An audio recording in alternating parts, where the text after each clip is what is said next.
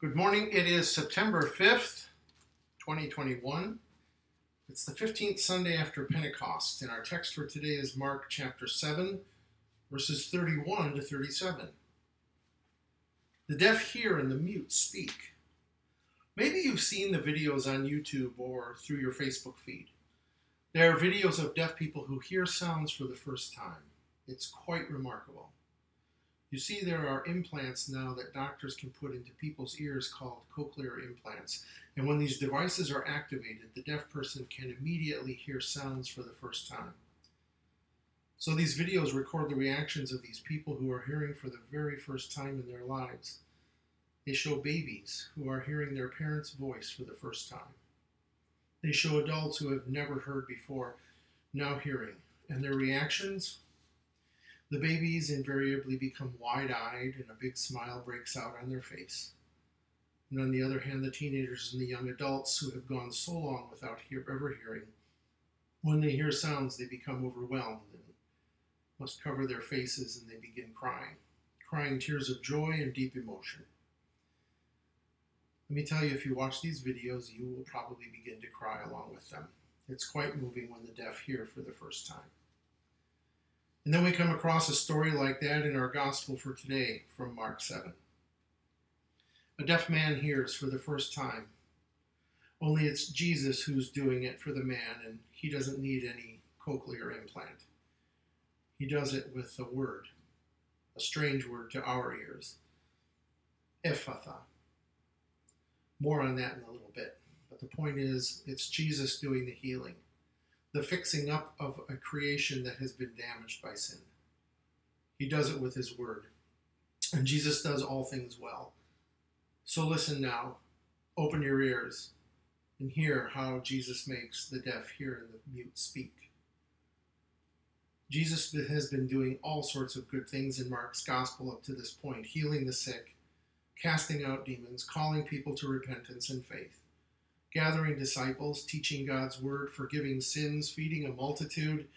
Jesus has been revealing himself for who he is, the Son of God, come on a mission to bless humanity. And he does it very well. So the word is going around. If you've got people who need help, bring them to Jesus.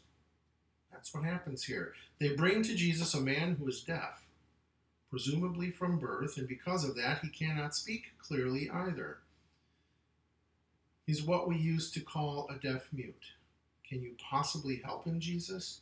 Yes, Jesus can, and yes, he will. Jesus takes the man aside privately. Since the man cannot hear, Jesus is going to do some visual actions to convey to the man the nature of what he is about to do. He puts his fingers into the man's ears.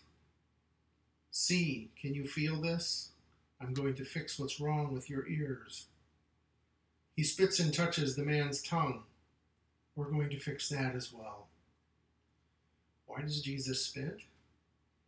Our text doesn't say exactly, but there was an old tradition that spittle could convey healing. But it also could mean that whatever was binding the man's tongue was now about to be loosed. Since spit emanates from the mouth, in any case, Jesus visually and tactilely that is, by visual signs and by the touch of his finger, Jesus conveys to the deaf mute the kind of healing he's about to bless this man with.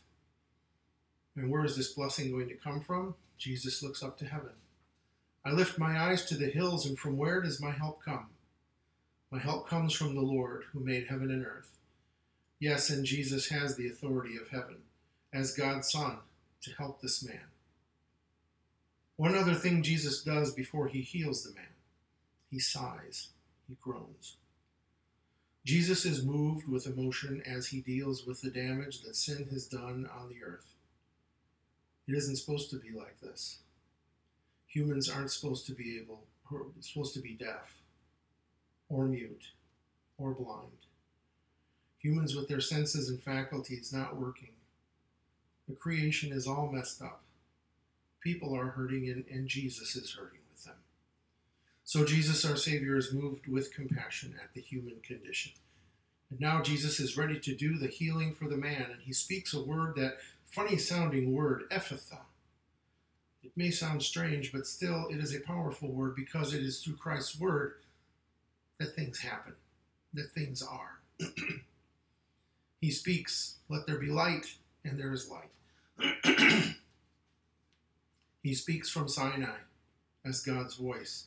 And now this word, this voice, is made flesh. Ephphatha. It's an Aramaic word, which is the language that Jesus spoke. Ephphatha, that is, be opened. And when Jesus speaks, things happen. The man's ears are opened and he hears for the first time. Imagine the overwhelming emotion the man felt, like those people in the videos tears of joy. And it's not just his ears that work now, but also his tongue. His tongue is loosed and he speaks clearly. What a joy! What a blessing! And when the people find out what Jesus did for this man, they are amazed and overjoyed also. He has done all things well. He even makes the deaf hear and the mute speak. What does it mean for us? I'll tell you. We can't hear, and we don't hear. Some of us may be afflicted with problems of hearing or problems with speaking. There may be lisps. There may be palate problems. There are some who suffer from, from chronic ear infections and have tubes in their ear. This is something to look forward to. The day when Jesus speaks and there is healing. This is our hope, our glorious hope. The return of Christ, the fixer of what's broken, broken people and broken world. Jesus does all things well. All this comes about not by way of a cochlear implant, but by the way of a cross and an implanted word. The cross, that's where Jesus does the fixing. All the damage in the world, disease and disability and death, all this bad stuff, all the faculties and senses not working right, all the people not working right, or living right, or doing right, this all is sin or the consequences and results of sin. Man got out of step with God. Man disobeyed and rebelled against God, against our Creator. And everything got messed up our bodies, our lives, even creation itself. You and I and everybody else around us, we all have done this. We've all cut ourselves off from God, and we all bear the consequences and the curse of our sin, ultimately ending in death. We all are deaf. When it comes to sin, we all are deaf. So, since we messed things up, we ourselves couldn't fix it. But there is one who could, and he did, and he does, and he will. It is Jesus, of course. The Son of God came down from heaven. He took on our flesh. He came face to face with our sin. He came finger to ear and finger to tongue with the effects of our sin, and he fixed it.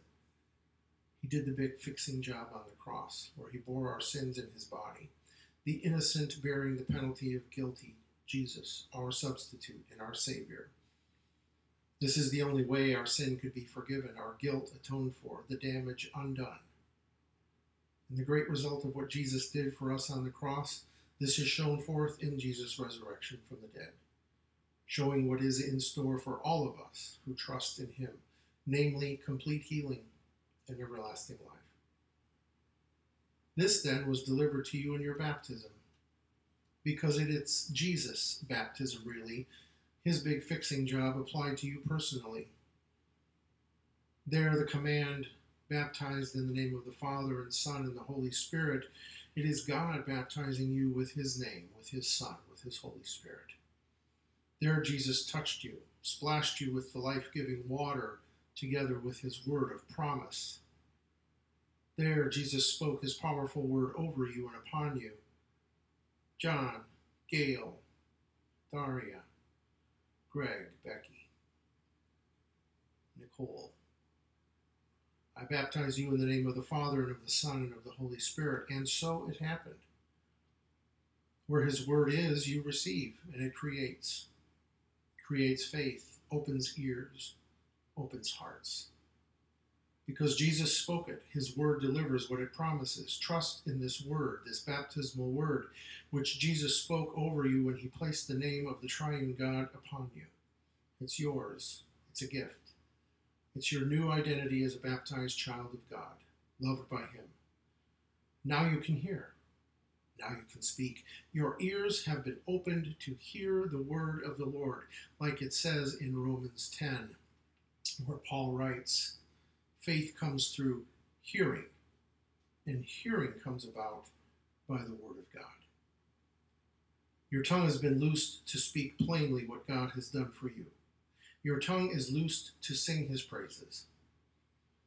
You know, in the late fourth century, the early church father, St. Ambrose of Milan, writes about a ceremony that was done when a catechumen was baptized. They picked up on the story of Jesus opening the deaf man's ears and they applied it to the person being baptized.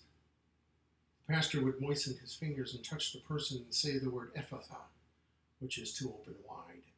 Ambrose and others recognized that in holy baptism, Jesus was working once again to do an eternal healing. When Jesus speaks his word to us, things happen. Our ears are opened. We begin to hear the word of the Lord aright, that is, in faith and bearing fruit. Our tongue is loosed, loosed to speak and sing the excellences of our God. Indeed, the wondrous healing and saving work of our Lord and Savior Jesus Christ, who has done all things well. He even makes the deaf hear and the mute speak. He has ears to hear, let him.